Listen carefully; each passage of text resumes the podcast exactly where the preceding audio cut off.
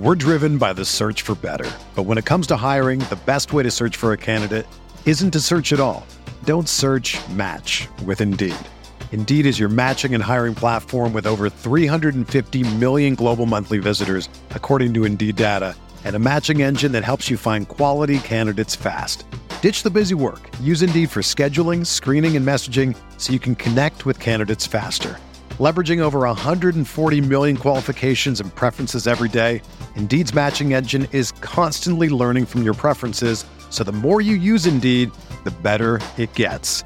Join more than three point five million businesses worldwide that use Indeed to hire great talent fast. And listeners of this show will get a seventy-five dollars sponsored job credit to get your jobs more visibility at Indeed.com slash Blue Wire. Just go to Indeed.com slash Blue Wire right now and support our show by saying that you heard about Indeed on this podcast.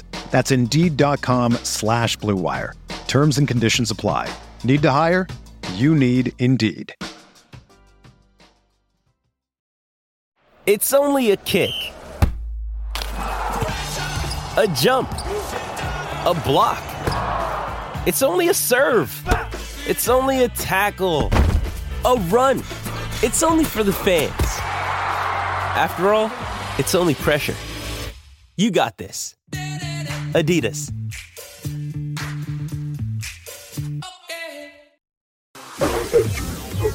Mayo Experience. Mayo Experience. Mayo Experience. Mayo Experience.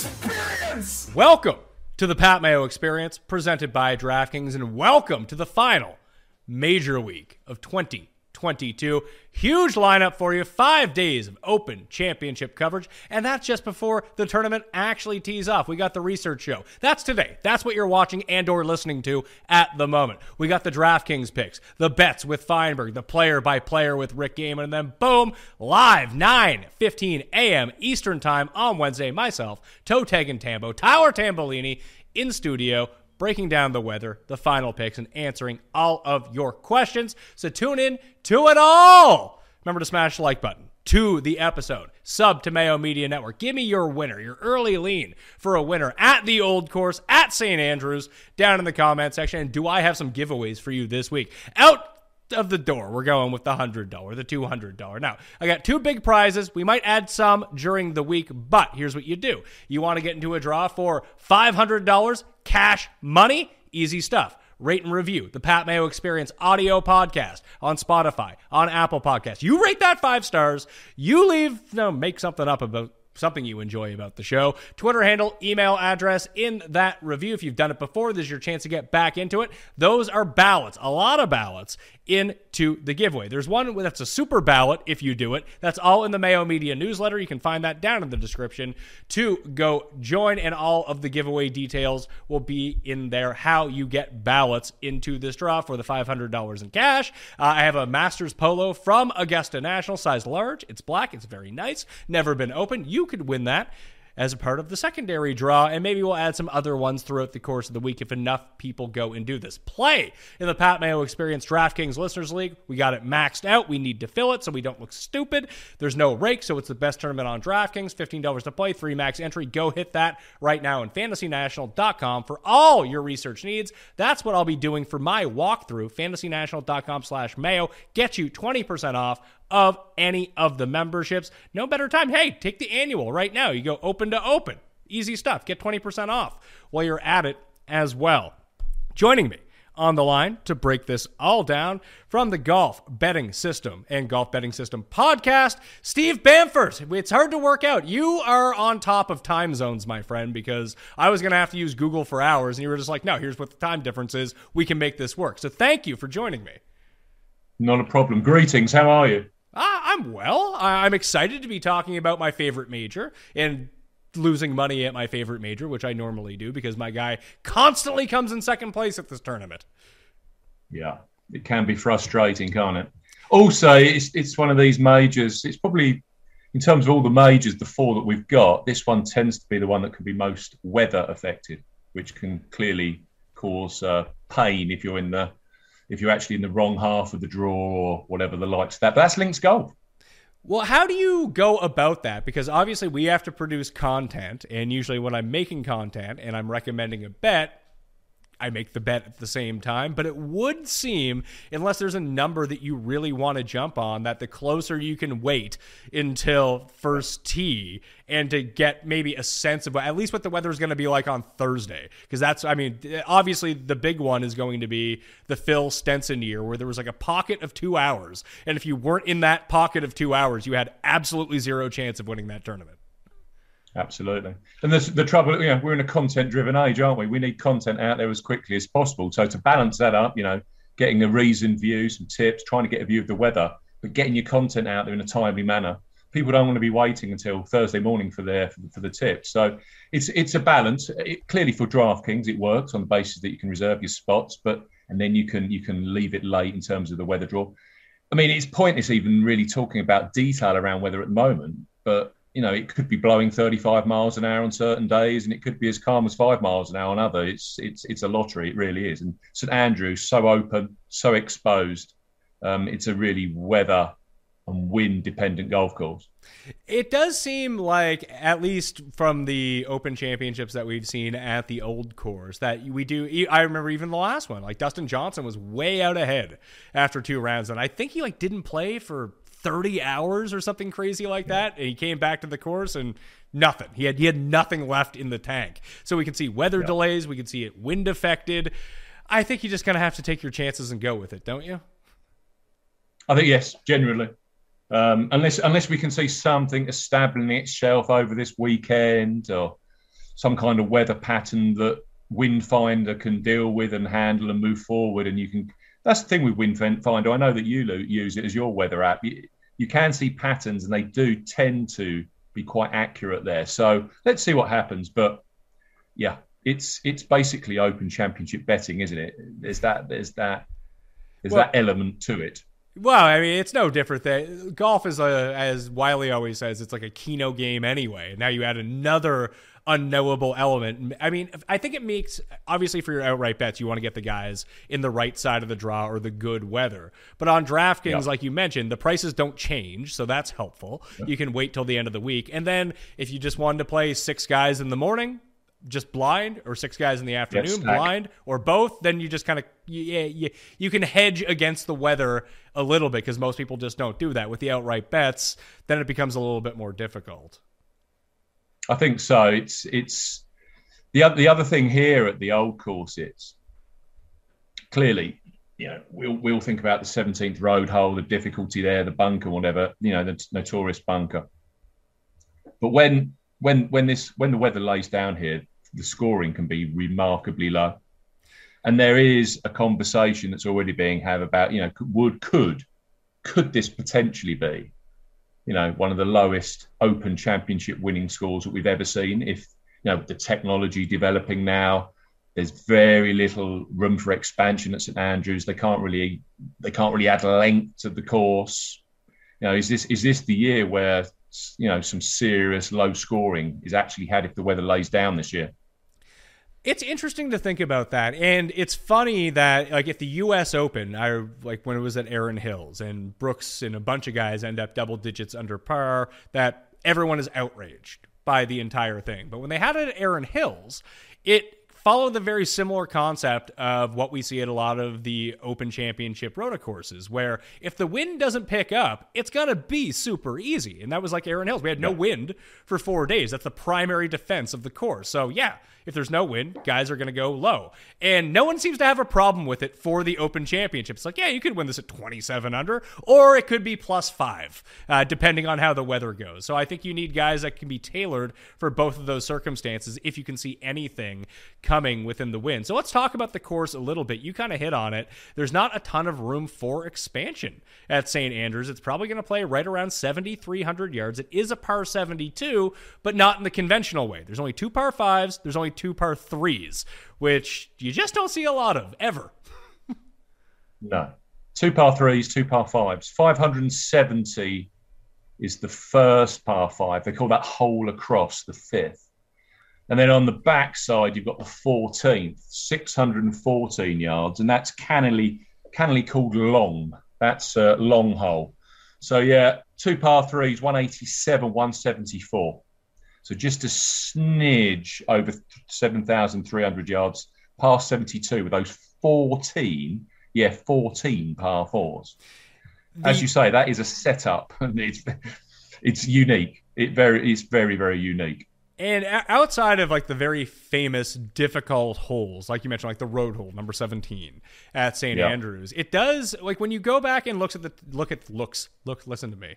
Uh, when you go back and look at the types of players that have played well here, there's a few trends that do stick out to me, and some of it is weather related, and some of it isn't. Like the bombers are going to get substantial roll on their ball if it is a bit baked out and there hasn't been any rain and there's really good conditions. Like unless you hit it into the burn on number one, you can put it about as close as you want to put it to get into your comfort range. And that's kind of the case with a lot of these par fours. Like if you want to be one, you want to be eighty-nine yards away on your approach shot, fine, go blast it. You want to be one thirteen away, you can do that as well. I, it's funny to think about John Deere in this way, because John Deere is set up very similarly in terms of you can get to the spot where you want to get to on your second shot and be in your most comfortable range. It feels like that's the case for a lot of these holes at Saint Andrews, where you just see a lot of really good wedge players. Unless it's fifty mile per hour winds, they can just go attack here. Like if you're making your putts and you're hitting your lob wedge really well, you're going to have a good week. Yeah. Uh, and, you know, you talk about John Deere Classic. You've got Zach Johnson won this back in twenty fifteen. Now, Zach Johnson used to be the uh, the master with Steve Steve Stricker around T P C Deer Run, didn't he? Absolutely. So I can say, here's a, here's a quote from here's a quote from Tiger. If the wind blows, hitting a wedge thirty, forty, fifty feet happens a lot. The two the two years that I've played well here, I've lagged putts beautifully, and I've also hit the ball in the right spots. And I, he's had that thirty to fifty feet, uh, you know, chipping game as well. He says also three putt avoidance, because these greens here, these double greens, are absolutely huge. We're looking at greens this week. This is off the greenskeeper's fact sheet that came out yesterday. fifty percent fescue. They're twenty-five percent brown top bent grass. There's ten percent poana in there. And there's fifteen percent of local grasses. So fescue with uh, bent grass are the predominant uh, grasses on the greens. Um, they're looking at, you're looking at rough. Apparently, um, it's going to be, not that there's a lot of rough on this golf course, but the rough that is there is going to be below two inches in thickness, one point six five it's being quoted at. Fescue and bent grass rough. So not a lot of rough, huge greens, fescue in the main with some bent grass in them as well. But yeah, three putt avoidance. I, I, I looked into this this morning. Zach Johnson actually arriving at St Andrews in twenty fifteen was in the top twenty-five on P G A Tour for three putt avoidance. So I don't I don't think that's a bad stat to particularly dig dig into uh, for this tournament, because these greens, there there is some serious distance putting. Well, we'll look into it over larger ranges during the research portion when I go to Fantasy National and look this up. But yeah. Just looking at it at the moment, uh, the top ten over the past thirty-six rounds in the field, well, this is at, at the Scottish at the moment. Uh, most of these guys are playing, and you'll recognize some of these names. Hatton, Thomas, Cam Smith, Xander Kokrak are the top five. Obviously, Rory's not in the field, so he doesn't get included in this. Then you look at Lucas Herbert, Hideki, Mac Hughes, Patrick Cantlay, Keegan Bradley, then Ricky Fowler and Justin Rose. Follow that up as the best at three-putt avoidance over the past thirty-six rounds. But I think the biggest link that we can make to Saint Andrews, based on the performance of a lot of these players, the results of a lot of these players, if you can play at Augusta National, apparently you can also do very, and that should make sense. It's a very stacked field, but big greens, no rough, although these half fescue greens tend not to play quite as fast as the pure bent grass at Augusta. No. No, far from it. I think the other the other thing, of course, the difference between St Andrews, the Old Course, and Augusta is, I mean, the greens at Augusta are unique, aren't they? With with the amount of contours on them, the pitch, and whatever. There are some holes, especially on the backside at St Andrews, that have got more pitch, more contours than you can actually give them, cre- uh, them credit for, especially if you're actually missing greens. So, the, the, uh, I know this is something you've re- you referenced quite a few times. You know, someone like a Lucas Glover at the R B C Heritage, where he's actually taking putter from off the putting surfaces to scramble. Martin Keimer did that at the U S Open that he won at Pinehurst, didn't he? there's that kind of opportunity very much at St Andrews. So when we're talking about short game, it isn't necessarily pitching. It can be, of course, putting from off the greens, but distance of putts here, it's definitely, and three putt avoidance, I think, is something definitely to, to take a look into. Tiger Woods two thousand, Tiger Woods two thousand five, Louis Oosthuizen in twenty ten, then Zach Johnson in twenty fifteen. It does scream, absolutely scream, doesn't it? Augusta National across all three, all, all three of those guys. And even someone like Paul Casey, who's had a lot of good runs at Augusta National, who finished yeah. second to Louis that year in twenty ten, uh, when Louis just played absolutely out of his mind. Uh, that was my first experience with Louis Oosthuizen, and I was like, this guy might be the best professional. It's th- this is a weird comp, and I don't know if it can persist because Louis is such a good putter, and this guy is not a very good putter and has kind of a disastrous short game, although it's improving a little bit. But I remember watching Louis for the first time hit the ball, just the smooth swing down the middle every single time. Kind of reminds me of Corey Connors. Yeah, potentially. And another link into um, Augusta National, Pat. Last year's Alfred Dunhill Links Championship winner around here. Yeah, they play... Um, it's a rotor, isn't it? It's a pro-am. They play two two rounds here on the on the uh, Old Course, thirty-six holes. Danny Willett. Danny Willett won the Alfred Dunhill last year here. So, yeah, it's it, it really has got um, the Masters, Augusta National all over it. I'm trying to think of some of the other guys. Brendan Grace won. I, I, I always get the Alfred Dunhill rotation one mixed up with the South African one, which I think has exactly the same name, except for... Yeah, great. Grace has won that. Uh, Tyrrell Hatton, of course, a two-time winner. Uh, we also had uh, the Frenchman, um, Victor Perez, won it a few years ago. Um, we've also had Tony Finau play well in it. We've also have seen um, Brooks Brooks Koepka when he was on the European Tour. He had a very good... He, he, I think he finished third there one year. So there's there's quite a lot of um, of form in there. Let me I'm just let me just have a quick look, and we can look at the list here. No, we got we got Thor uh, Thorbjorn Olesen was the winner in two thousand fifteen. Lucas Berg. Uh, if you're dating Lucas Bjerregaard, Lucas Bjerregaard won there in twenty eighteen. But Tyrrell Hatton twice, yeah. Thorbjorn in twenty fifteen. Uh, you've got uh, uh, Brendan Grace in twenty twelve, as you said. Martin Keimer twenty ten. Um, you can go right back to Patrick Padraig Harrington two thousand six. Lee Westwood two thousand three. Uh, Hadray, uh, Harrington also won it in two thousand two. So, yeah, but I'm also seeing names like runner-up names of that tournament. Rory McIlroy. Danny Willett, Willett was runner-up there before he won it last year. Tyrrell Hatton's name's all over it. Tommy Fleetwood. Brooks Koepka's been a runner-up there. So there's lots of players in this field, field that have had success. Rory McIlroy as well at that Alfred Dunhill Links um, Championship in, in, in the fall over here in Scotland every year. So that's, you know, that's an angle there if you're looking, if you're if you're course form nut, and you know there's there's plenty of those out there. I, I'm even seeing like the pro-am winners, like Hautong won won the pro-am uh, the year that Lucas Bjerregaard won, and obviously we, we want to get behind. Uh, I, I mean, I don't know how much we want to get behind Hautong here, but he's at least back in a little bit better form. He, he's looking yep. more like the player he used to be than the player who's ranked like five hundredth in the world now. He was uh, he was outstanding a few weeks ago in Germany.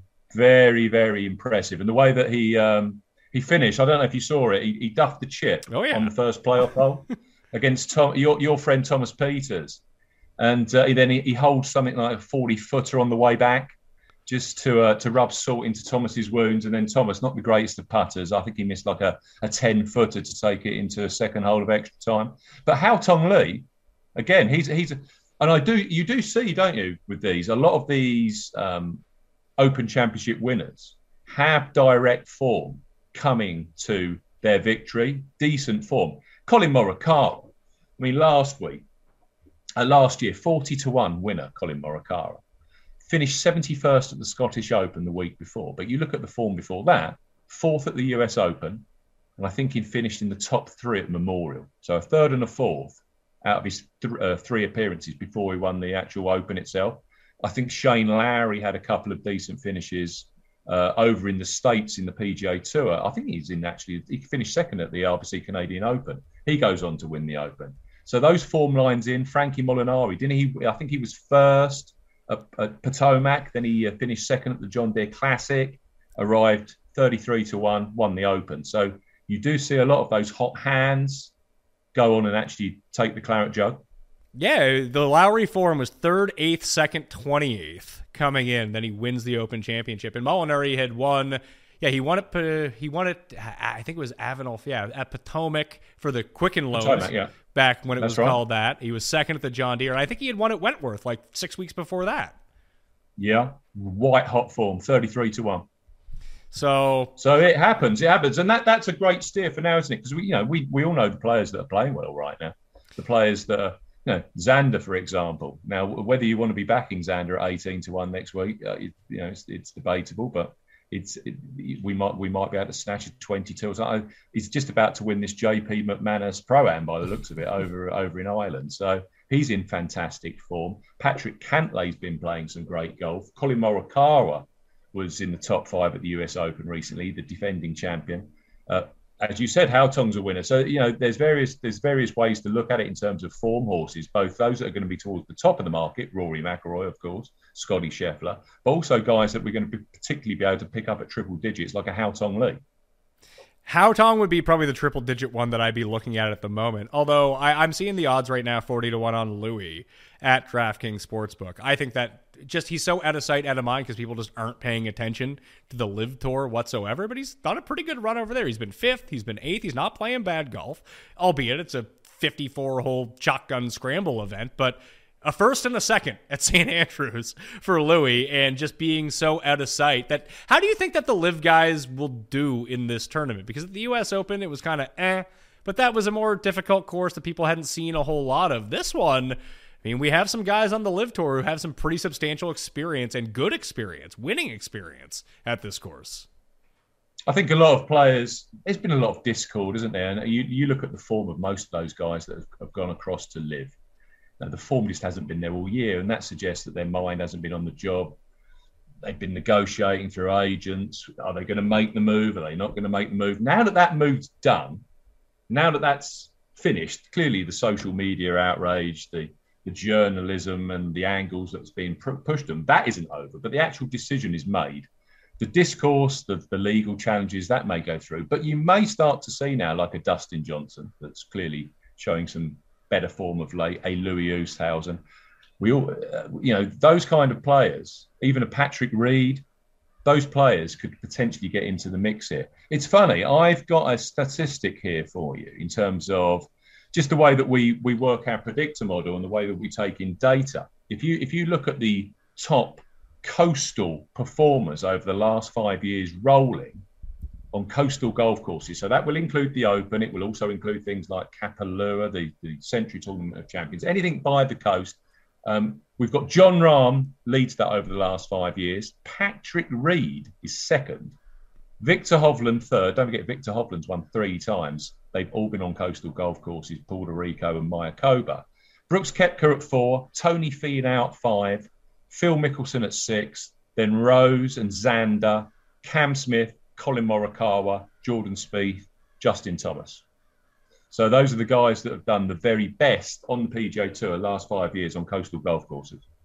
How much do you think that the Euro experience really plays into this? Or is that more of the Scottish Open, the Irish Open, or even back when the, you know, I know that Le Club National en France isn't a link style course whatsoever, but there does seem to be an inherent advantage in these smaller type tournaments, at least we've seen historically, of just random names popping up that a lot of American players don't know. People who follow the D P World Tour, formerly the European Tour, are very familiar with. Even if we look at the Scottish Open from twenty twenty, like Johannes Verman is tied with Justin Thomas inside the top ten, and most people are like, who is that guy? And why is he here? Minwoo Lee won that event. Aaron Rye beats Tommy Fleetwood the year before that at the Scottish Open. Would you expect to see a few of these off-the-radar names, primarily European Tour players, be there at Saint Andrews, or is Saint Andrews sort of the one that, that doesn't really happen at?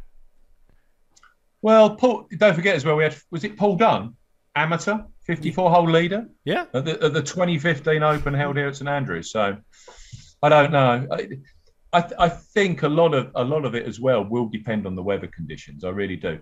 I think this was what, you know, we were t- if we were talking about the Open twelve months ago, it would have been about experience. You must have top ten, top twenty experience at an Open to be able to win it. Then bang, Colin Morikawa, debut, Weather wasn't as bad as it was going to be forecasted. The opening few days, I think it was up to fifteen, eighteen miles an hour. And then over the weekend, just fell away.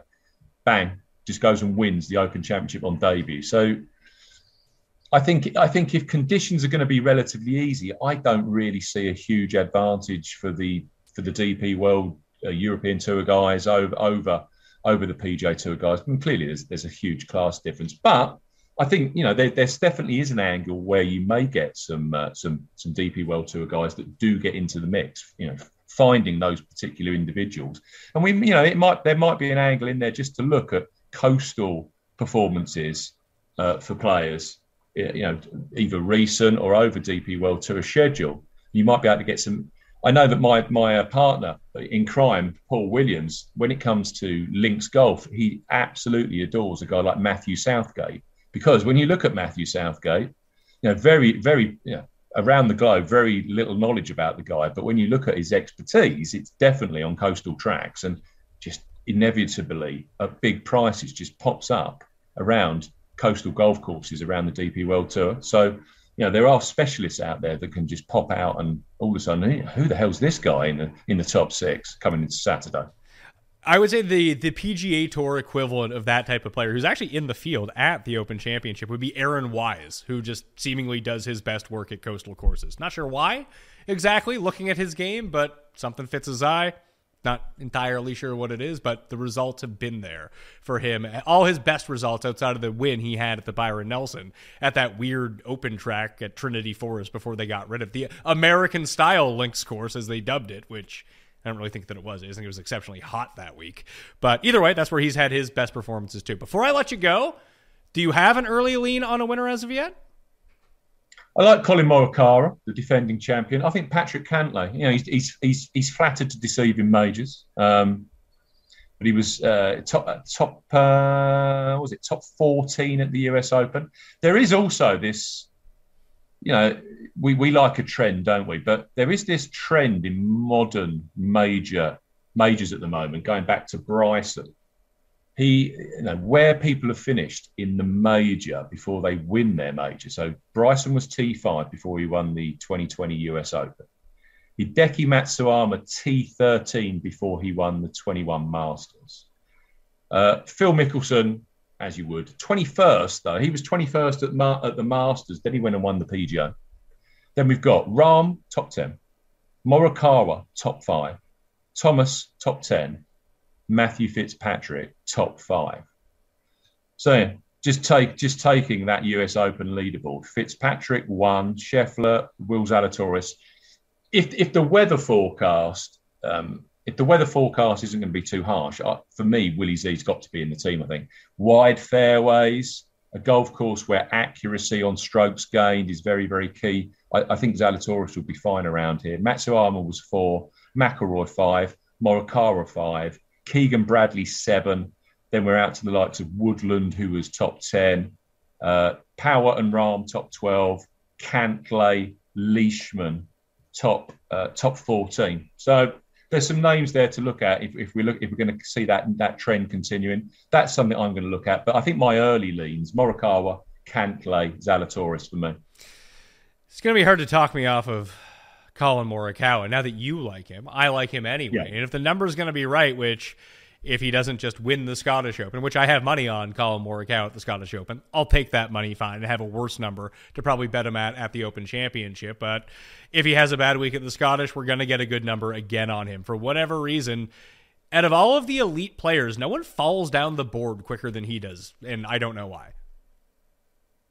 We've got strokes gained data as well, Pat, from the last two Alfred Dunhill Links Championships played here. So we haven't got it for the Opens, but it's, it's, just, it's just something to pitch, isn't it?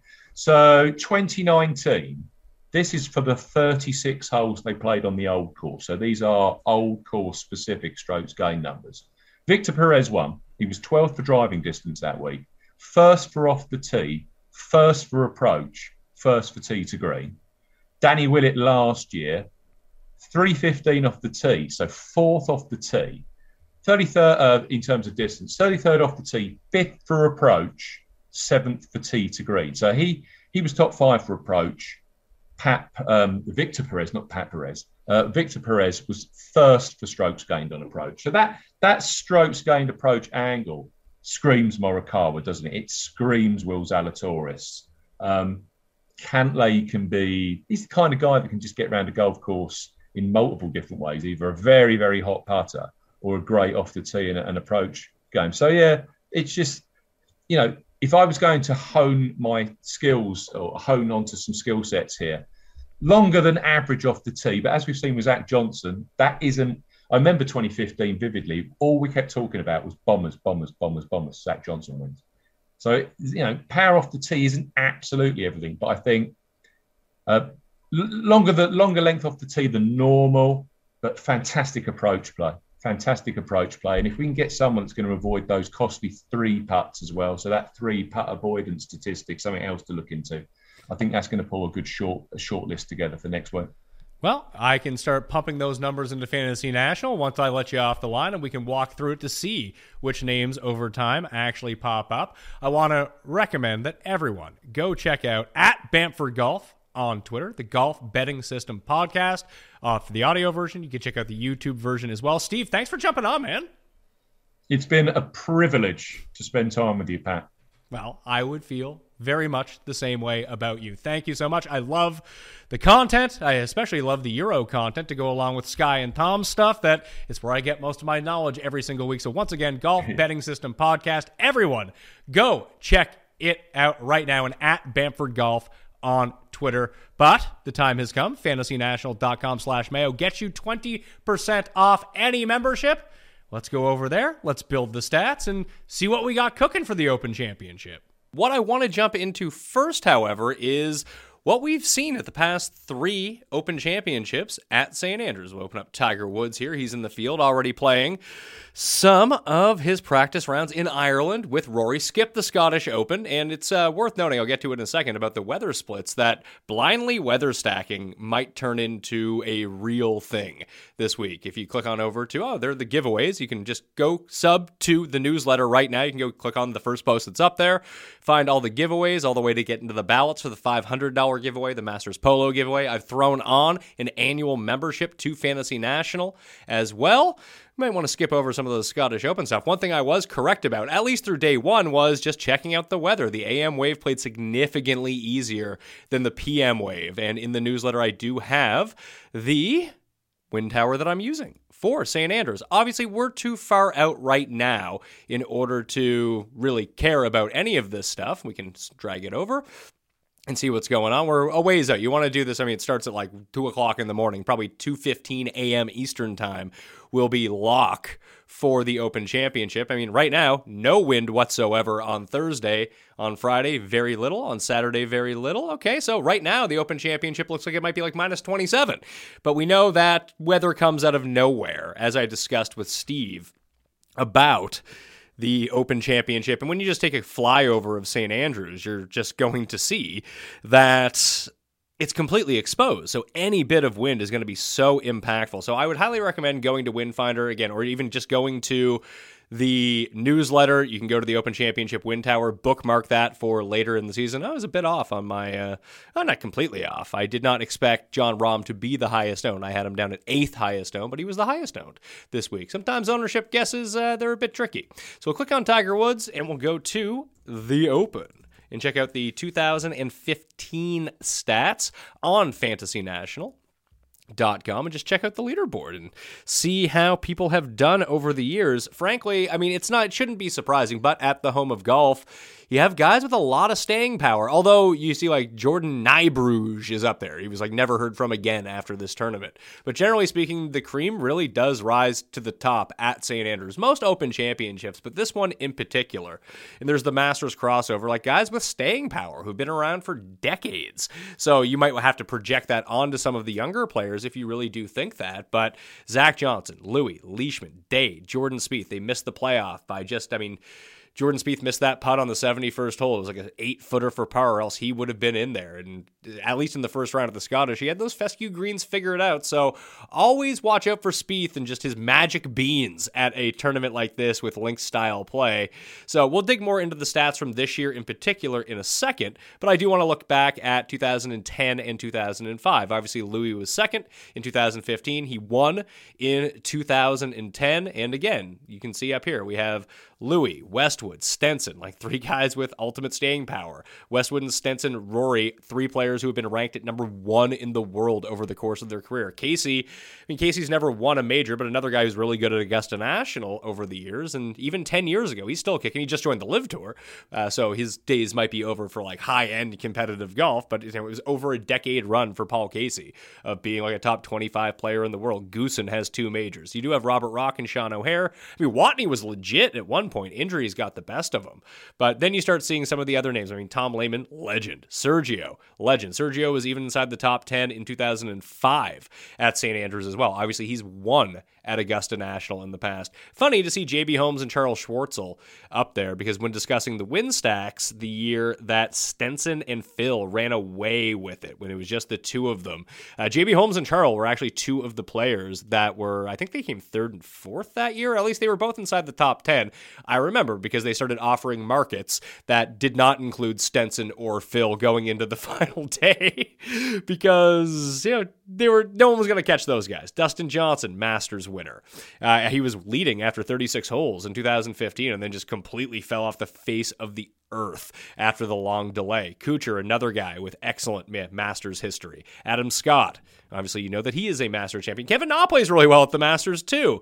Who else do we have here? Major winner Graham McDowell. I mean, Stephen Gallagher, I did bet on him at the Masters one time. I think it was like the first year we did the show. Not great news for Stephen Gallagher. Let's see, Tiger, Dick Fowler. Obviously, he's played well in Open Championships in the past, having a decent go at least through one round in Scotland at the moment. But he had one good round at J P McManus and then followed it up with a horrible round. Still came inside the top ten at the Pro-Am, but you, you know what I'm saying. Who else do we have here? Trevor Immelman, Masters winner. Uh, Martin Keimer, you know, he has a top phase, a two-time major winner. So, like, legit names populate at Saint Andrews, as we've seen. You know, Tiger, Monty, Couples, Alathobble, Vijay Singh, Bernhard Langer, Retief Goosen. Those are all, I mean, Monty's not a major winner, but he was second at a lot of majors. All ma- Michael Campbell is a, is a major winner. And I believe he was in the final group with, was it Savra? No, Rocco Constantino, the year that John Daly won in nineteen ninety-five. Michael Campbell was winning, I think, by three shots going into the final round, the year that Daly won. Because uh, I was watching the highlights of it the other day, and it had Constantino, Constantine, Constantino? Totally forgot what the dude's name is. The Italian guy. He was hugging Michael Campbell uh, when he made that miraculous putt on the seventy-second hole before he lost in the four-hole aggregate playoff to John Daly, Ogilvy major winner. Sergio Garcia, major winner. Now, obviously, at the time in two thousand five, Sergio was not a major winner. I don't think Jeff Ogilvy was either. Or was that two thousand? He won the, I think that was two thousand six that he ended up winning. Other than that, Faldo, major winner. Uh, Graham McDowell, major winner. So these guys are up there. John Daly, even. Even in two thousand five, he came T fifteenth. He is a major winner. Darren Clark didn't get his until years later at the Open Championship, but still, major winner. So it's going to be tough trying to find the sleepers this week is really what I'm getting at of, you know, maybe you can project out into the future the guys that you want to have up there, but, you know, the class is going to rise, even in the bad wind conditions. It's going to kill a couple guys who are really good. That we know. But when we just go back and look at the end of the week, it's going to be the guys that you would expect to be there. So let's take a look at the past five years at the Open Championship. Obviously different locations, but similar styles of courses. Uh, Portrush was a little bit different, but even that had inclement weather as well. And it just, it's par for the course. I mean, the year that Rory won, it feels like, I think he won at like minus five or minus six. I just remember in the first round, he was the first round leader, went out and just tuned everyone uh, and then just held on the rest of the week. So you need, it, it's a mix of two things. I mean, the skill element of why you see so many great players at the top of Open Championship leaderboards really kind of delves into what we're looking at in terms of being able to hold on, not turning bogeys into double bogeys or triple bogeys or pars into bogeys. Like when we go back and look through the stats from twenty fifteen, we're really going to find out that, you know, double bogey avoidance was really the linchpin and not having just complete blowups and finding yourself near the top of the leaderboard. I know that goes hand in hand, and that's really hard to predict, but generally speaking, better players end up doing that. That's where they salvage their rounds, and you do need the ability. It's a combo that if the weather is down, you need to take advantage and start making birdies in a hurry, because if you don't pile them up when the conditions are easy, these holes aren't all that hard. Like I said, if there's no wind, if the wind projects like we just saw a week out in advance, which it will not remain that way, considering the Scottish Open forecast changed like five times on the twelve hours leading up to tee off. Uh, so check it all the way up until lock to make sure that you can squeeze out any advantage that you can get. And the wind can change so frequently at a course like this and change directions that even if one side looks great, play both sides, honestly. Like if you're playing fifty lineups and you want to do like thirty a.m. p.m.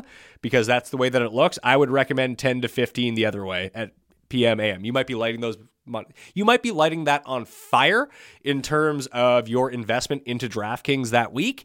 But if everything flips, because if there does look to be a distinctive wave advantage, then everyone is going to jump on it. And when I say everyone, I mean like five to ten percent of the field. And a lot of those people are going to be mass multi-entering that. So they're playing one hundred fifty lineups and they're stacking like one hundred twenty-five a.m. p.m. But to do it the other way, you're really only competing with like less than one percent. And we see weather change enough that the probability of the weather change changing and that being the correct wave, or at least it's just being equal. Now you have contrarian players from that wave. All of a sudden, it's probably at a more than one percent chance of happening, put it that way. God, we've just seen it way too many times. So if we look back the past five years, Open Championship, here's what we got going. Spieth is your best player, has not finished outside of the top thirty in any of the past five years. Obviously was T four, missed the playoff by a stroke in two thousand fifteen. Stenson, Finau, Rory, Brooks, Justin Rose, Tommy Fleetwood, Webb Simpson, Xander Schauffele, Francesco Molinari, Zach Johnson, weirdly, got cut one of those years. Did not play in twenty twenty-one, and his win isn't included during this overall strokes gain total, but he had three top twenties before that. So interesting to see with Zach Johnson. Obviously, he's getting up there in age, but Duke can still flick a wedge, and sometimes that all, that's all it takes. That's all he had to do in two thousand fifteen and make that huge putt on the seventy-second hole. D J, Sergio, Lowry. Lowry's a really interesting one uh, when you look at the trend lines. Those are all the players who have over just a, a summation of over twenty total strokes gained on the field over the past five years. Bobby Mack is just after that in only two appearances. Two top two appearances at the Open Championship. Robert McIntyre, two top tens at the Open Championship. Then it's like Hatton, Patrick Reed, John Rahm, Danny Willett, Colin Morikawa in one appearance uh, was able to pull it out. It's funny to see like Louis is not up there because obviously we know his track record at... I, I like Louis to win this week. I'm going to wait for the odds to drop a little bit. But yeah, twenty seventeen, twenty sixteen, he missed the cut after losing in the playoff in two thousand fifteen. But three top thirties after that, a T three a year ago. Obviously, in a lot better form a year ago coming in. But he has two top tens on the L I V Tour since he joined the L I V Tour and a top ten over in the D P World Tour in Germany as well before we jumped into everything. I really like him, especially I'll dig into this more on the next show with Raza and Tambo. I just feel like at eight thousand eight hundred dollars, that's a really good price to make Louis a very good contrarian play. Just when you look at the DraftKings pricing this week, like the other names are just so obvious. Like if I mean Burns, let's say he has a good week in Scotland, he's going to be very popular. Everyone's going to be off of Hovland now because he had a bad round one, and if he misses the cut, people will be off. But just some of the guys in the lower tier, like people look at course history with Finau, and you know, he's cheaper, so eighty-four hundred bucks coming in. Connors if he has a good week, Neiman if he has a good week. Like we always see a lot of gravitation towards the low eights and high sevens for in majors, just because it, the, the pricing is a little bit softer uh, in this regard. So like if Homa has a good week, obviously Berger didn't play in Scotland, but he had a top ten last year at the Open Championship. Someone who has struggled at Augusta throughout the course of his career, by the way. Uh, no one's going to use Bryson. Just, I mean, he's never played well at the Open Championship. And since he became big beefy, Bryson has never played well at the Masters either. No one likes him, so no one's going to use him. Uh, Connors is somewhat interesting though. I, it feels like he's a little bit overpriced at eight thousand two hundred dollars, although I think that people might might get the net, as they say, from the early nineteen nineties. Well, when did Wayne's World come out? ninety-one? Yeah, get the net. Corey Connors, eight thousand two hundred dollars. A very strong play next week. Obviously, he has the Masters history, which is immaculate for someone who can't chip or putt. T fifteen last year at the Open Championship. I really like him a lot at eight thousand two hundred dollars. Obviously, I like Louis a lot at eighty-eight. That's where I'm going to pivot off a little bit. I would assume he's like half the ownership of Burns, maybe a third of Burns. And then everyone else in that range, like Brooks is not going to be very highly owned. Fleetwood, who knows? Hatton, who knows? A lot of that, I think, will depend on their finish at the Scottish Open when we start digging into it a little bit more. But those are the guys uh, who's been bad at the Open Championship who's good.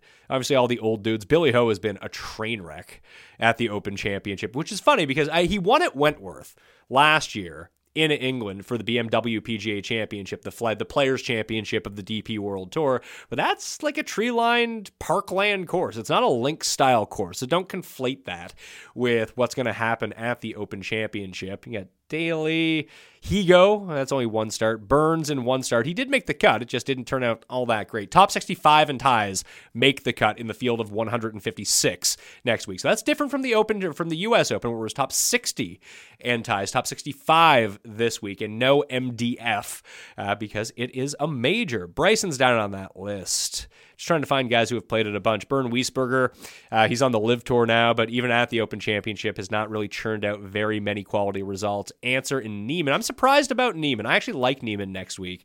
Going to throw him on the short list at eight thousand dollars as well. I just like anytime you can crank up the win machine to eleven, it just feels like Neiman has those shots, those low ball flight shots. He can cut it through the wind. We've seen him perform well in windier conditions in the past. So, I mean, it's two appearances for him, trying to get like more of a, a baseline here. Obviously, Harrington has won the Open Championship twice, uh, just won the Senior U S Open, so maybe he's reinvigorated a little bit. Did have a top ten or top five finish actually at the P G A Championship last year too, so wouldn't overlook Patty at six thousand seven hundred dollars. Feels like he's priced up a bit, weirdly enough, uh, versus some of the other options, some of the more younger players. Bunch of first timers in the Open Championship, as you can see.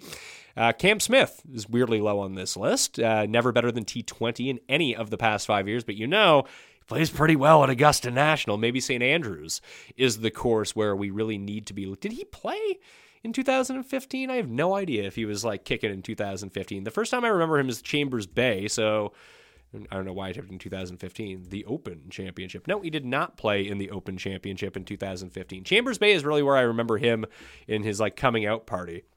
Yeah, there it is in two thousand fifteen. Surprised that he didn't get into, that's strange. He didn't get into the Open Championship with a top five at the U S Open. Was everything backwards then? Am I, am I taking crazy pills here? Is that is that what's happening? Let's see. He was they missed. He made the cut at the U S Open the following year. Let's see. Yeah, no, he didn't play. Was the schedule different then? No, it looks like he either like got hurt or took a month off or something like that because he didn't play between the Travelers and the P G A Championship, which is strange. Uh, but I, it would be strange if you weren't if you were eligible to play at Saint Andrews and decided to skip it to focus on the P G A Championship. Either way, uh, Cameron Smith should be pretty good uh, for this event. Hideki, not the most success, actually, at the Open Championships over the years. You see Connors down there. That's two starts, but he does have a top fifteen finish. Mixing it out, uh, Kokrak, or for sorry, Fratelli. I forgot Fratelli was in the mix last year. Two cuts made for Kokrak. He's obviously a different player at this point. Even from a year ago, he's a little bit different. Ryan Fox, everyone's favorite Ryan Fox. What does the Fox say? He says three consecutive cuts made at this event at seven thousand one hundred dollars. Even if he has a bad week at the Scottish, I would still expect him to be one of the more popular plays in that range. You can see, well, Woodland's having at least a good opening round. I Again, it's almost like Neiman in a weird way that I always felt like Gary Woodland would have really made an excellent Open Championship player with the ball flight that he has, his ability to play hard courses well, and when the weather gets really bad that you can kind of jump on it. But as Tambo made the point, Gary Woodland is like the amorphous player of no matter what the course is, you can kind of make a case where it's like, oh, Bombers track. Boom, Gary Woodland time. Oh, it's really windy. Great for Gary Woodland. He can club down and use that stinger and cut it through. He's at, he's at least at, in better form at the moment than anything else. But this entire range looks kind of wonky, doesn't it? Mito, I, I could see Mito playing well at the Open Championship. Zadenhout has actually had a few good runs at the Masters in the past. Um, other than that, I mean, Willett's won the Masters, and he's made the cut each of the past, geez, And he, we saw him pop up there too in two thousand fifteen at the Open Championship at St Andrews. I think that's six consecutive cuts made at seven thousand dollars. Again, he's another player who's just very adept at scrambling, plays better on links courses than anything else. He even won the Alfred Dunhill Championship a year ago, as Steve pointed out, with two courses, with two rounds at St Andrews. So you know, don't be sleeping on my boy Danny Willett. Maybe it's time for him to cash us another one hundred fifty to one major championship ticket. I don't know if I'll get there, but it'll be very nice. He, he's always going to be in my heart uh, when it comes to going down the road for Mister Danny Willett. His success is always my success, because even if he wins and I don't bet him, people still give me credit for it. It's a great place to be in overall. Who is down here that's actually pretty good? Zach Johnson at sixty-five is somewhat interesting. See how Zanotti holds up in Scotland, was good in Ireland, decent in Scotland if he can churn out a decent week. Uh, I bet him top thirty, so that's probably just a losing bet, so we'll see how that ends up going. Where's our boy Tom Kim? Tom Kim, bogey-free round, uh, the first round at the Scottish Open. Now we got to find where Tom Kim is at. What is he priced as? Even in the field? There he is, six thousand five hundred dollars. We're going to throw Jun, Ju Hun, a k a. Tom Kim, into the mix, and just take a look at Tom Kim for a second. twenty-third at the U S Open, missed the cut at the P G A Championship, was top twenty at the Byron Nelson. Yeah, that's a pretty good run for Tom Kim, and started out with pretty good fire, uh, at least so far, at the Scottish Open. Let's just take a look if he's been playing overseas at all. I don't know if he has been. Uh, maybe he has been. I don't know. That's why I'm going to go check. Let's see. He was, yeah, twenty-third. Oh, yeah, he went over to the International Series for the Asian Tour in England. Uh, ended up coming T five that week. Uh, and even before that, the Asian Korean Tour top five, on the Asian Tour, just a bunch of top fives before coming over. But he's a real player. He really is. And six thousand five hundred dollars, I could see him amongst the community of people who talk about golf, look at golf stats, bet on golf. I have a feeling that Tom Kim is going to be a pretty popular selection if that those are the builds that you want to have this week. Uh, it, it's probably unnecessary to go down to six thousand five hundred dollars, but if you wanted to make like a Rory Spieth lineup or Scheffler and Morikawa, Morikawa, Spieth, and Cameron Smith, some combination of these top-end guys, then you're going to have to drop down and take one of these six K guys, and Tom Kim is going to be a pretty attractive option at six thousand five hundred dollars. Is Brendan Grace in the field? Not as of yet. He can still play himself in with a good run. I guess that's why he ended up joining the Scottish Open, got the live exemption over at the Scottish Open, and tried it out. So when I was looking back at two thousand fifteen, in the Saint And the last time I was at Saint Andrews, obviously I've been through who won three man playoff. Z J, if you gotta if you gotta ask how much, you can't afford it, pal. Louis Leishman, that was the playoff. Then you had Day, who's not qualified, I don't think, and then Spieth, then Nybruge, Danny Willett, obviously sixth. Uh, Justin Rose, Sergio, Adam Scott, Brooks that year, top ten. That was before Brooks really became Brooks. And oh, maybe this is a happy place for Brooks, a guy who's played Augusta pretty well when he's not injured over the years. Oh my God, Ollie Schneider chance.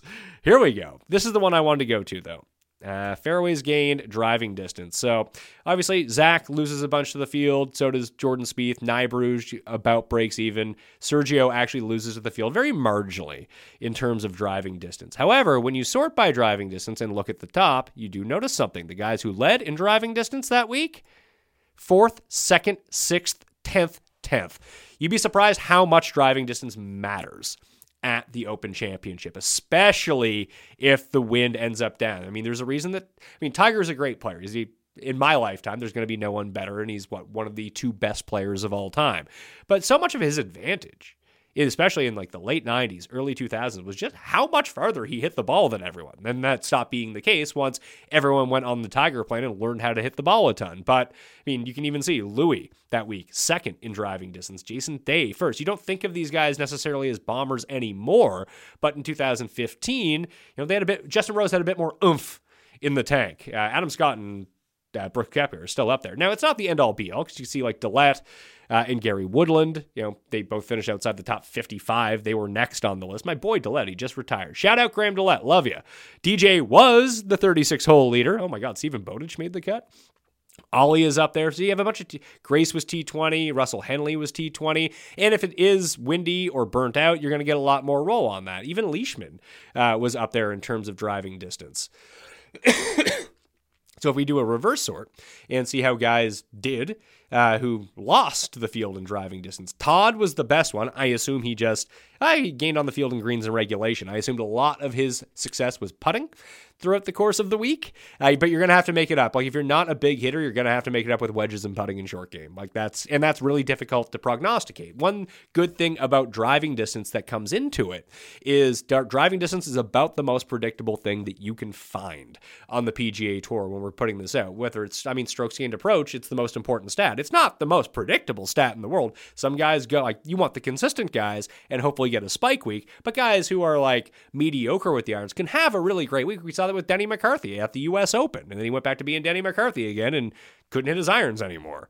Uh, it's not as capricious as putting in terms of trying to really project it out. And around the green, I mean, that's very dependent on the course. That's very dependent on the rough. As Bamford pointed out earlier, like, you can take the Texas wedge. You can putt off these greens if you wanted to. I mean, it's not for everyone, but for the really bad putters of the world, or really bad chippers of the world, guys like Victor Hovland or even Martin Keimer uh, that we saw do that, as he mentioned, at Pinehurst. Anytime that you can get Martin Keimer at a course where he can putt from off the greens, his chances get significantly better because dude cannot chip to save his life.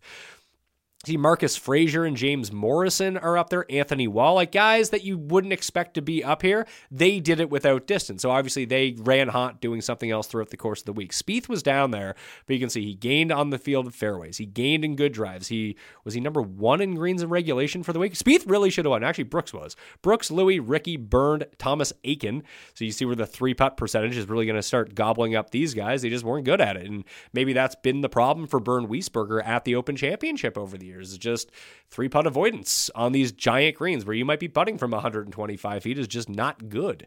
Uh, and you can see some of the other guys who pop up there who like that. I mean, Cameron Tringali huh, wasn't really much of a problem for him round one at the Scottish Open. We'll see how that turns out. But in terms of greens in regulation, if you see high greens in regulation at the Open Championship and not near the top of the leaderboard, you can guess lag putting was a huge factor in all of that. Uh, there's fourteen par fours this week. And we'll just sort by who played the par fours the best. Um, all the guys at the very top of the leaderboard. So we're going to really factor that in into the very rudimentary model, which I do want to get to right now. And it's not super in depth. I'm going to try to add some to the newsletter throughout the course of the week, but I don't want to bog down this show too, too much with it. I actually already put it out, or actually I already comprised it. We'll go click on it right now. And it's a lot of the, it's a lot different than the models that I normally use. Just for Saint Andrews twenty twenty, what are we looking at here? Uh, I could probably throw in some other things as well.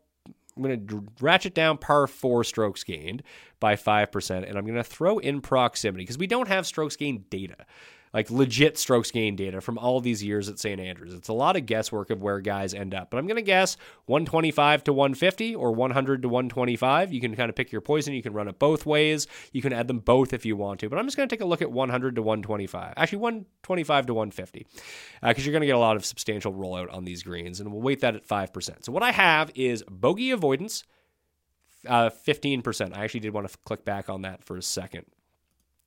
Where are we at? Birdies, bogeys gained, uh, doubles avoided. Uh, those are also all the guys at the very top of the leaderboard. I mean, that makes a lot of sense. You're not making double bogeys. Of course, your score is going to be better.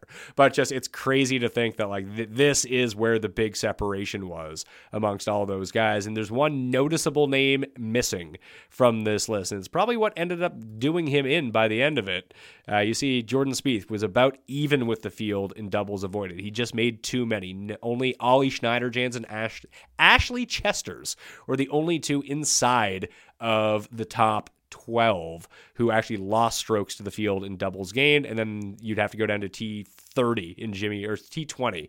Uh, T twenty, the guys who tied for like twenty-ninth and twenty-eighth, Henley and Harrington, were the two who also dropped to the field in that. Bogeys avoided was a bit of a you know, different one. You just don't want to avoid those blow-up holes. But I did want to throw this up here as well because you do see the very top of the leaderboard inside top twenty. I, I normally don't like putting these stats inside of a model, essentially because I think that these are storytelling stats. It's a lot like W A R in baseball. It just tells you guys that have been good. And that's the summation of the stats that go into telling you how good of a player was. It's not predictive in any sort of way. You'd be like, oh yeah, that guy was good over this period of time. This is what it equaled. And bogey avoidance kind of goes into that, but it does put in scrambling. It does put in whatever. Uh, so maybe we'll try to use it here. I just want to use it as just to hit on the things that Steve and I talked about as what we think are important. And maybe you think other stuff is important. And listen, I'm wrong all the time. You might be correct. But this is one of the advantages of Fantasy National is it allows you to do your research, do your own research. I mean, that's what the internet's all about these days. You do your own research for vaccines. You might as well do it for golf, right?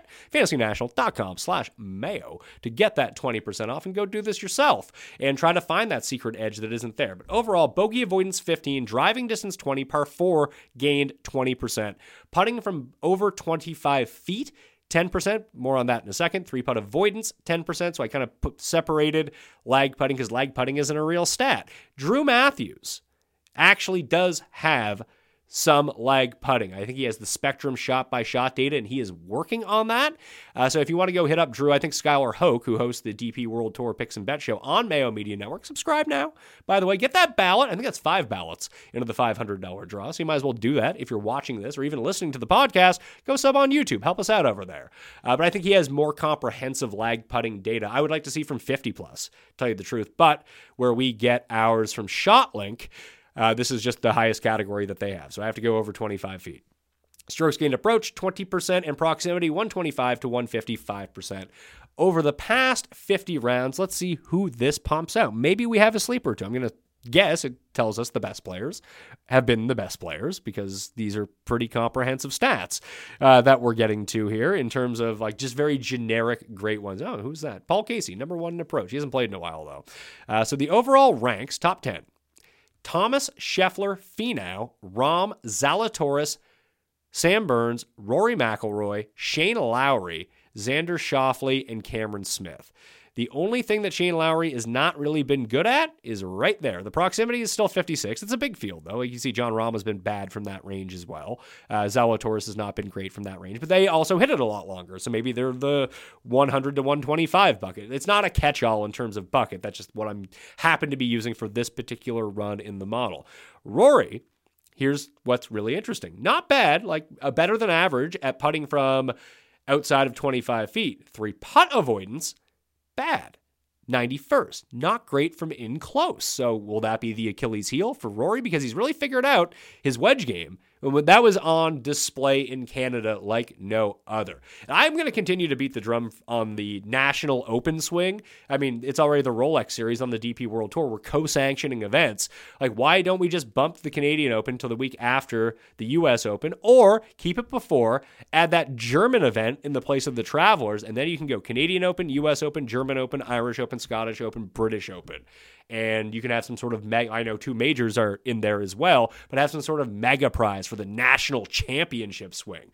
That's cool. I like that. I'd be all over it because the national championship, the passion that you see on the grounds from the spectators are so awesome that I'd just be all about it. Uh, the trend lines for Shane Lowry actually work out really well. Uh, I'll get to some trends here in a second that I have rigged up for you, but the miscut at the U S Open is somewhat worrying, although he was pretty good at the Irish. He was inside the top ten. But other than that, like, just look at these results coming in. It's fantastic. And obviously, he has pretty good Open Championship history. He has won a claret jug. He's the longest reigning champion golfer of the year. Uh, just because, you know, the COVID year, there was no, there was no twenty twenty U S Open, but first and twelfth in the last two, missed the cut back in the day at St Andrews, and he had a bad run at the Open Championship, but he's just a much better player these days, and obviously we know he's very good in the wind. It's funny that, like, he was so good with the putter, and that's really let him down recently in Canada at the U S Open and in Ireland. He was one of the tops tee to green, and he was one of the nut low on the green with the flat stick in his hand. So who are some other guys that kind of pop up here in terms of how we're looking at the overall results? Uh, you have Keegan, Hideki, Scott, Seamus Power, number fifteen. Okay, that's probably the first guy down the board, although Scott is seventy-seven hundred dollars. How has Adam Scott been playing? It feels like his stats are always better than his results. Yeah, the results really haven't been there. Fourth at Genesis, fifth at the C J Cup. That's going back to last November. fourteenth at the U S Open. That ain't bad. Memorial, that was that was a tough scene for him. So I'm not, I'm not going to bet Adam Scott to win. Put it that way. Is what I, the conclusion that I'm coming to. DraftKings wise, seventy-seven. I think there are better options, but seventy-four hundred. Mito at seventy-three rates out inside the top twenty at the same time. You have Gary Woodland at seven thousand one hundred dollars, and this doesn't include anything he's done at the Scottish Open. These numbers look pretty good, right? And this is over the fifty rounds. That's in the longer form. We can go one hundred rounds. Maybe that's uh, an angle that we want to play, or you want to shrink it down to see who comes in with the hot fire recently. Maybe we'll try to look at those at the same time.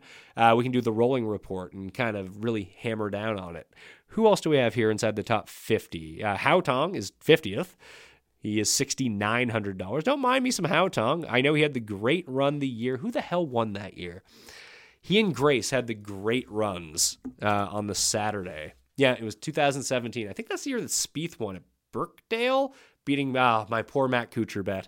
That poor delay in Kuchar eating the sandwich and Spieth taking twenty-five minutes to hit the ball and then just made every putt ever after that. But Hao Tong and Gray. So he has a third at the Open Championship. He's someone who's played well at majors in the past, and it does seem like he's gotten his game back together, just won in Munich. So we'll see how he does at the Scottish to follow it up. Uh, Hoagie and Nah, I don't know how much I love those guys. The approach, especially the wedges for Nah, are really good. Uh, it's a tough scene, though, with him. Rose, I mean, you're always going to get your old men who are up the, near the top. The driving distance, funny how he came, I think he was second the year that we looked at in two thousand fifteen, or inside the top five. Now he's ninety-third coming into this event, but you can see the beyond twenty-five-foot putting very good, very good at bogey avoidance. He's one of the top ten players in the field over the past fifty rounds, from one twenty-five to one fifty. That's more of his you know, good range, and he's still a pretty good scrambler, avoiding bogeys. You know, he's fifty-eighth in the field. That's better than average. So, I mean, Justin Rose as an old man, I can get behind it. Why not? Uh, I'm playing Spieth next week. Nothing will talk me out of playing Spieth next week, and if he wants to shoot like eighty-five over, I'm going to have to live with the results. But just play Spieth at the Open. Play Spieth at Augusta, play Spieth at the Open Championship. Those are the two things that you want to do. I don't think I'm going to get there with a bet with Spieth to win, but DraftKings-wise, I think that he's very, very solid. Uh, and he can win, for sure, but I don't know if I want to bet him at like eighteen to one at this point. So let's just take a look, uh, again, on the longer-term par four scoring, if there's any sort of outliers there. Cam Young's got a case of the it going bad at the moment for him. He was so good. Uh, even in the round one at the Scottish, he was really bad. And you can see, it all fell apart for him at the Memorial. He had this amazing run on the go, obviously third, second, third at the P G A Championship. He was right there. And let's look at what happened to Old Old Cameron Young at Memorial. It was going pretty well. sixty-seven, seventy-one, seventy-three, eighty-four. eighty-four in the final round, the wheels came off for him, and then he goes to the U S Open. He's kind of a disaster. He was a disaster in round one. I mean, he made he almost made one of the all-time greatest runs to make the cut at the U S Open, which included a hole-in-one, but he made like five birdies in a row with a hole-in-one in there and still didn't make the cut. He got to the number, and then the number moved on him, uh, and he's off to a putrid start at the Scottish Open. So I don't know if there's anything wrong with him, but his ownership will be way down on DraftKings now because all of this, uh, just the recent run that he's in. I don't know if we want to go there, but longer term, the numbers do like him. Not great from in close, but he has all of the other kind of key metrics that you would want to see. Uh, the three-putt avoidance isn't all that good. Who else do we have from down here? Shockingly enough, the players that played the par fours the best on the P G A Tour are the best players. Keegan keeps showing. Seamus keeps showing. There's Corey Connors. He, he's entered the conversation. Having any sort of putting in the modeling is going to hurt him, obviously. What else? Finau, Louis, J T Poston, and that's over fifty rounds. That's just not the past five rounds when he's been hot fire. Uh, it has been over the past fifty rounds. Burns, Mito still up there. Hovland, Rose still plays the par fours really, really well. Uh, Morikawa, Killick. I don't know who Stephen Dodd is, but apparently he's in this field, and he has four weighted rounds going into it. So these are some of the different angles we can look at this week. If we did want to look at bogey avoidance, Uh, Fitz, Lowry, Sungjae, Rory, and then Justin Thomas. Scheffler, well, wasn't so much the case round one in Scotland. Now, was it Scotty? Kill it. Somehow, Scotty Scheffler is the one killing my A M P M stacks at the Scottish Open. Uh, hopefully, he can rebound in the win. Maybe that's his more of his scene on Friday. Tony Finau, John Rahm, Seamus Power again up. I got to add Seamus Power. Got to add him. He's just, he, he, I, I can't not listen to the numbers they're telling me. They're telling me Bezaden how it is well, which actually does make sense. Someone who's played, how? I know he had the one good year at Augusta National. He's someone who plays hard courses relatively well. He keeps trading like good performance with bad performances, and obviously I don't know how he's going to finish at the Scottish Open. Never better than fifty-third in an Open Championship. At the Masters, he's made the cut all three times, nothing better than T thirty-eight. So, yeah, that makes it easy for me to just, you know, X players out of my player pool. That's what we need to do at this point. No idea where Gooch is. If you thought the LIV Tour was like the Ryder Cup, well, well, welcome to the home of golf. And to see how fired up people get. First in three-putt avoidance, however, but bad at putting from outside of twenty-five feet. So uh, he's not leaving it close on the longer putts, but he's at least making the second putt, which is kind of huge, right? Uh, but, you know, very up there in bogey avoidance, you can tell. I mean, a lot of the good short putters. It's funny that Zalatoris is up there. Just how three-putt avoidance, thirtieth, putting from outside twenty-five feet, thirty-fifth. It's just funny to think of. He just misses a lot of five-foot birdie putts is what really kills Will Zalatoris. But uh, he is andercursed. That's the one thing that we do know. Uh, I don't know if that will keep me off him for DraftKings, but he ain't getting my money in the outright betting market. Can't do it. Oh, there's there's there's our guy, Oliver Farr, Keith Mitchell. No one from the sixes is down here besides Keith Mitchell in terms of bogey avoidance. Chris Kirk, sixty-eight, is up there. Hautong, sixty-nine. Mackenzie Hughes, sixty-eight. Dietrich, sixty-six. Uh, but Dietrich doesn't have the full complement of rounds. Three-putt avoidance, Gooch, Thomas, Hatton, Kokrak, Schauffele, Lucas Herbert. Interesting with Herbert. I like Cam Smith. I'm going to throw Cam Smith onto the list too, just with the Masters crossover. Uh, we'll get to Masters stats in a second, but I did want to do the rolling report for a minute just to see guys that are potentially trending up with these stats or trending down with these stats as well. So rolling report, custom model, and we'll take a look from the past four to one hundred rounds. Well, this loads. Want to recommend again, you smash the like button. If you sub to the newsletter, you can find all of the giveaways with the rating and reviews, Apple Podcasts, Spotify, five stars, Twitter handle or email address, something you like about the show to get into that draw for the five hundred dollars straight cash, the Fantasy National membership, the Augusta National Masters Polo directly from the course. Those are the three big giveaways right now, but we're not afraid to, uh, really throw some more into the mix if enough people do it. And in the newsletter, there's the special ballot stuffer.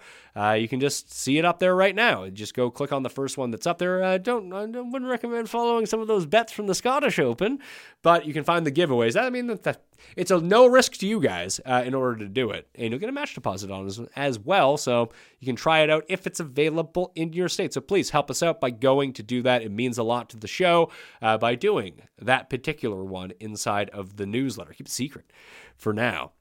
So this is the rolling report of what we're looking at here. So past one hundred rounds, the longest term we're going to look at. Thomas Zalatoris, Xander Casey Hovland, Rom Scheffler, Tiger, Colin Morikawa, Keegan Bradley. That's the top ten. You got Rory, D J, Sam Burns. No one really outlier-ish on this list. Berger is the cheapest guy inside the top twenty, except for Mito Pereira. So at the bottom, you have Mito, Corey Connors. Then you have Russell Henley, who the stats always love. He's down at seven thousand two hundred dollars. But those are names that you would fully expect. I don't know what's going on with Harold Varner the third. He withdrew from the Scottish Open before it began. It looks like he's going to be fine. Don't really know where his head is at or his back is at or whatever wrong with him at the moment.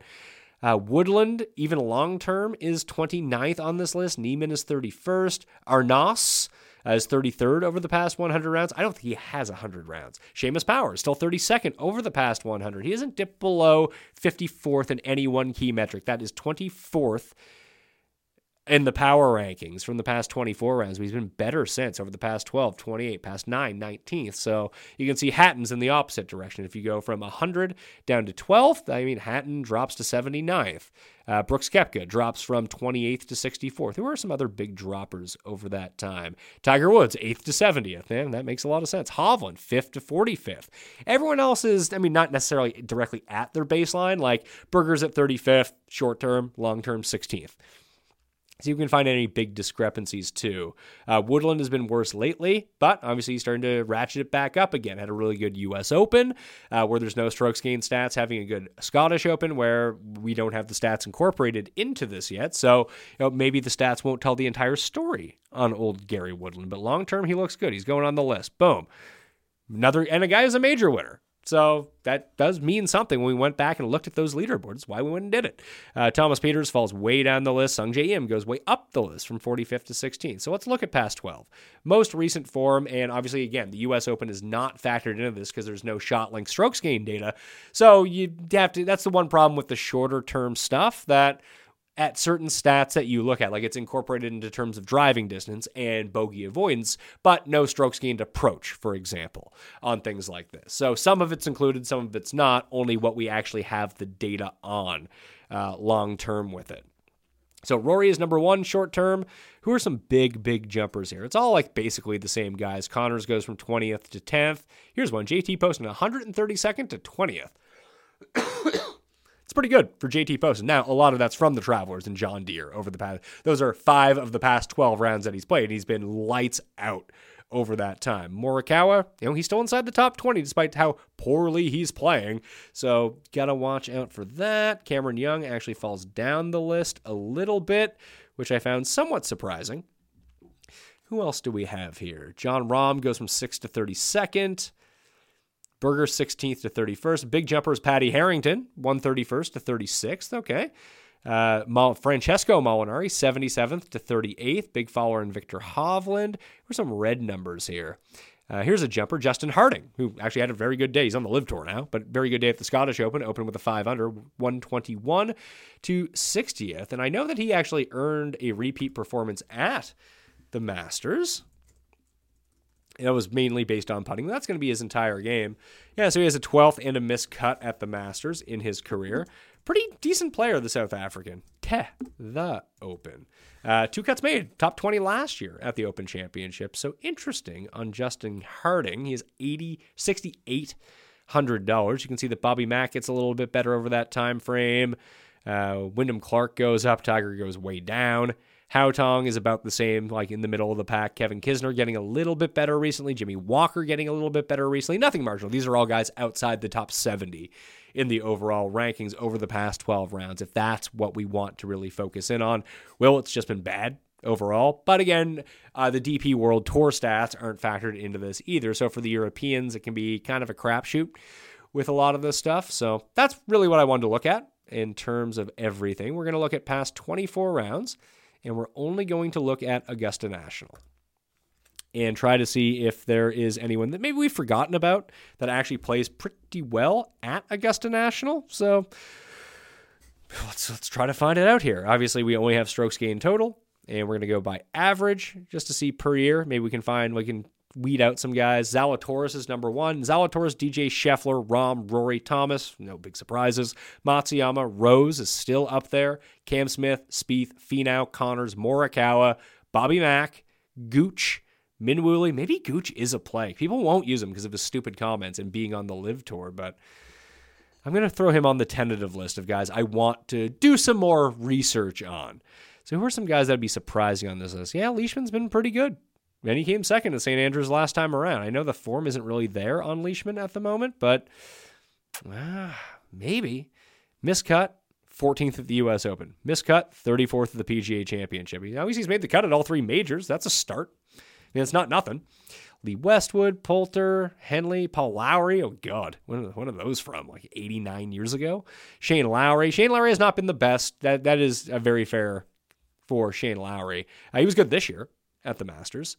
Obviously, no one was really going to catch Scheffler, but let's see where he's. Yeah, he was third at the Masters this year. That run is really impeccable. And that's what I want to f- close with here is trends, trend lines. And you can read all of these in, I think I'm going to include them in the Sunday newsletter. So if you just want to jump over to there, go sub to it right now, get some ballots in that draw. Uh, two thousand one, there were ten qualified players to cash top ten checks at the twenty twenty-one Open Championship. Those players were... Let's see here. Um, obviously, we have Colin Morikawa, Jordan Spieth, John Rahm, Louis Oosthuizen, Dylan Hatfaya Fratelli, Mackenzie Hughes, Brooks Koepka, Daniel Berger, Hauserberger, Scotty Scheffler, Robert McIntyre, and Dustin Johnson. Uh, so there's twelve qualified players to cash top tens. ten of them either had multiple top tens in their three lead-up tournaments or had strokes gained putting in the prior event. So we're going to weed out. I mean, those are two very big things, but as a crossover, ten of them had those things. Nine of them were top one hundred in the world in strokes gained around the green when the rough is average or longer. Now, if you ever want to look at those things, and there's not a lot of rough at this course, which is just kind of funny to think about, but it's just funny that that would be one that it really popped out with when we rep, when I ran the back testing on a lot of this stuff. So these are just weird trends, and you can do that on the left-hand side on fantasy national dot com, by the way. Rough length, long, average, short, whatever you want to go. It, the, I mean, if you hit it in the fescue, then it's going to be long. But eight of them finished inside the top thirty-five in DraftKings scoring for the year. Seven of them, uh, that's per event, by the way. Seven of them were top forty in greens and regulation gained coming into the event on the year. Six of them ranked better at avoiding bogeys than they did at gaining birdies, which was really interesting to think about. Five of them were top thirty in driving distance, and we already saw how important driving distance can be. Four of them ranked outside the top one hundred in strokes gained off the tee. Three of them ranked inside top twenty in par three scoring. Two of them ranked outside the top fifty in strokes gained tee to green on weekend rounds of round three and round four. And one of them was... That's the, this is the countdown. We go from ten to nine here. One of them was a top fifty in fairways gained, and obviously that guy was the winner of the event in Colin Morikawa. So Morikawa was excellent. There'll be more Morikawa stats. So the Morikawa profile going in to last year's event was kind of what we're looking for, either major performance or top ten performance coming in. He doesn't have that so far this year, although if he, he has a top ten at the major, that's huge. He has a top ten at the Masters this year already. That's huge. If he comes like top ten at the Scottish Open, then he's going to fit every trend line that we're looking for coming in. But here is his lead up last year. Obviously, he had the win in Mexico. Uh, it wasn't in Mexico. It was at the concession. It was W G C Mexico in Florida. But here's his lead in form. He was fourth at the U S Open. He was he missed the cut. No, he, he made the cut at the Scottish Scottish Open, that because it was a D P event, it's not included in this P G A Tour run-up, uh, but he's like T seventy-one or something like that. But before that, you know, top ten, top ten, coming in, U S Open, Memorial, T four, T two, then he wins the Open Championship. He was having a much better year. Look at this run of irons from Colin Morikawa. It's funny that right afterwards, he wins the Open, and then he struggles with his irons for like four events. When he won the P G A Championship, I feel like it was actually very much the same. Yeah, oh, he got back on it a little bit easier, but the, again, it wasn't the normal Morikawa, I am awesome with my irons and gaining seven point five like per event. Like that's my, that's my floor with iron play. He's not quite back there yet, but we've seen the spikes from him, and that's really interesting. So, I mean, I love me some Colin Morikawa. You're probably not going to talk me out of it, but he had four straight top twenty finishes, uh, except for at the Scottish Open, despite losing with the putter in four of the five measured events over that stretch. Uh, overall putting numbers are underwhelming, but he had picked up strokes in the five to ten foot range in the seven events prior to winning the Open. So maybe that's something we can throw in too. That, that's a key range. When you're trying to avoid bogeys, making seven-foot putts, it's going to help a lot. And he was dominating greens in regulation. He gained over five greens in regulation on the field over his previous six P G A events. Uh, we take a look at the winner profile from Shane Lowry in two thousand nineteen at Portrush. Obviously, that was a big Bombers course. Didn't work out for Rory so much, but we can take a look at his lead-in form and how that was going to work out. It was super windy that year. Uh, of the top fifteen after Thursday, nine of them cashed a top eleven paycheck, so they got it to the hot start, and that was good enough. His form this year actually kind of mimics his form. I mean, he played really well post-Masters that year, and he's just been playing well all year outside of the U S Open. But coming in, he had the top tens, that great lead-in form, a good finish at the U S Open. And he was kind of disastrous before that. And then, boom, all of a sudden you get to Northern Ireland. Shane Lowry is your winner. Uh, only two of the top fifty-five players that week, crazily enough, were inside the top fifty-five in driving distance for the year coming in. But eight of them were top fifty in bogey avoidance. And only one of them was top seventy-five in opportunities gained for the year, which is really strange to think about. Uh, obviously, J B Holmes uh, sucked the life out of Brooks Koepka in the final round. If you want to take the Zach Johnson profile from two thousand fifteen, so we'll go take a look at Z J, see what his form was like coming in to two thousand fifteen. Let's go down here. There's the win. Top tens in his previous two starts before the Open Championship. I mean, that's pretty clutch to look at. I would say like two or three. Uh, that's really been one of the key indicators coming in is the recent form on these guys. They come in hot, hot fire coming in. Uh, of the top ten qualified players on the final leaderboard, eight of them were top thirty for the season in DraftKings points. Six of them were top fifty in driving distance and outside the top ninety in fairways gained. Nine of them were top fifty in birdies or better gained. Six were top twenty-five. Four were top ten. Eight were forty-fifth and better in par four and par three scoring, actually, just coming into the week, not uh, not during the week. So if we just kind of, let's make up a new model here. Extra model. Since we got time, people want to know more about the Open Championship, don't they? Who wouldn't? Who doesn't want to watch an hour and a half long show to start off your weekend in terms of what we can dig into here in the stats? And it's funny that people actually watch the show. kind of, uh, we'll call this uh, St Andrews Extra, and try to just put in those stats to see what it tells us. Uh, St Andrews, St Andrews Extra, extra gum. Chew it. What do we have here? What did I say did really well? But this is just what I do every week for my research anyway. I feel like I would just record it and continue to ramble on about everything. Do I have DraftKings points as something I can put in here? I do have DraftKings points. So DraftKings points we'll throw in. We'll throw in birdie or better gained, because nine of the top fifty did that. I said par three, strokes gained par three was one of them. Uh, birdie or better on the field was one of them. Where are my birdie or better stats? Greens and regulation gained. Birdie or better gained. There we are. Uh, obviously, driving distance was one of them as well. Uh, and this is, again, back in two thousand fifteen. This might not apply whatsoever, but I think it's fun to look at as we go through it. Uh, and if I could put a negative rating on something like fairways gained, that would actually kind of do it. So let's just weight these twenty-five percent each. Obviously, that's not exactly what they mean, but we'll give them even distribution in this extra model and see what it actually spits out in terms of the, this is uh, Saint Andrews extra model for trends from two thousand fifteen. Just see what happens. What is this past fifty or past twenty-four rounds? Here's what we have. And we probably just want to look at the season. So we'll go past fifty rounds and we'll just use the season at hand of twenty twenty-two. So we're not going to take any extra information because that's how the information was extracted last time, was directly from that. So our best player is, no joke, Scotty Scheffler. Why does he only have four rounds? Because I have Augusta, Augusta National clicked on. That makes a lot more sense. Let's go to all courses and see what this actually spits us out to. Uh, I mean, this is probably not accurate anyway, but that would make it even less accurate at the same time. Rory is number one. Rory, Scheffler, Thomas, Schauffele, Zalatoris. Makes a lot of sense. Burns, Hovland, Keegan, Homa, Neiman, Keith Mitchell. Okay, so we have a six thousand dollars player in there now, six thousand nine hundred dollars for Keith Mitchell. Having a rough go in Scotland, that's okay.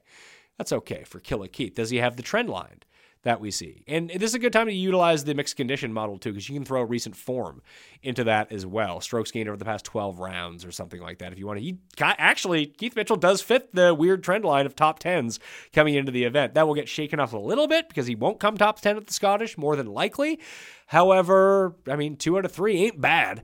How's he done? I mean, he played at the P G A Championship. He was T thirty-four. Yeah, that's not bad. It's not bad, Killer Keith. And he's missed the cut at both his Open Championships. We won't hold that against you because we didn't really look at course history all that much uh, with a lot of this stuff. So he's up there. We'll see. Maybe people will be off of him a little bit. He was relatively popular at the Scottish. Um, but I'd probably play him over Ryan Fox at this point, to tell you the truth, if Fox is going to be like triple the ownership. Because I don't think people will get off of Ryan Fox if he has the bad week. Cam Young, Fitz, Cantlay, all the regulars there. Shane Lowry's inside. Russell Henley, again, inside the top twenty. Optimizer's going to be loving some Russell Henley next week. Justin Rose, again. Man, Justin Rose. Gooch, again. So it's all like the same, similar type of things that are going on, uh, no matter how we kind of divvy up a lot of this stuff. We still have Kirk, Power again, Spieth, Connors, Webb Simpson, even in the shorter term, is doing well uh, coming into it. There's Burned. He's now up there as well. Lucas Herbert. I can see it with Herbert. He's played links courses really well over the course of his career. It's like Magic Beansy, but I mean, Magic Beans guys end up doing really. Mackenzie Hughes was inside the top eight last year. Cash is a nice each way on that as well, because he's the king of Magic Beans when it comes down to it. Dietrich only has twelve rounds. Wiesberger has eight rounds. Ryan Fox only has six weighted rounds with a lot of this stuff, but we just know he's been on a tear on the D P World Tour, so we can kind of lean out of that a little bit. It's funny to think about Mackenzie Hughes is forty-seventh by all of these rankings. Uh, that's. Now I'm going to throw Mac Hughes on the list. Give my Canadians a shout out here. six thousand eight hundred dollars. How has he played at the Masters? I feel like he was good. Leishman's still inside the top fifty as well. How did he play at the Masters this year? I feel like he made the cut. He did. He was fiftieth. He's made the cut twice, each of the past two years, but no decent results. A lot like Bez in that circumstance. Bez also a part of Team Magic Beans when it comes down to it. Wyndham Clark is first in driving distance. That's still only good enough to make him fifty-fifth in the overall because he's not inside the top fifty in any of the other things.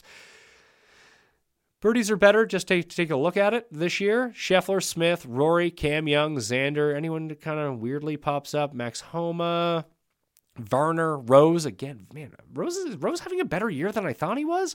I feel like he's not having a good year. Why does he keep popping up on the stats? Is it just like the putter not there? I mean, the putter's been there twice. He hasn't put it all together once. He was fourth in Canada, thirty-seventh at the U S. Open. He's, he's played well at the majors. Didn't play well at the Masters. Played well at the other two majors, top fifteen in both. So if he can squeeze out a top ten at the Scottish Open, he fits exactly the trend lines that we're looking for. I have no idea what his odds are even for next week. Either way, those are the trend lines. Those are the extra models, and that's what I wanted to look at on fantasy national dot com. Once again, fantasy national dot com slash mayo to get that twenty percent off any level in research, whatever you want. And that'll do it on the Pat Mayo Experience. Thanks for joining us. Once again, fantasy national dot com slash mayo.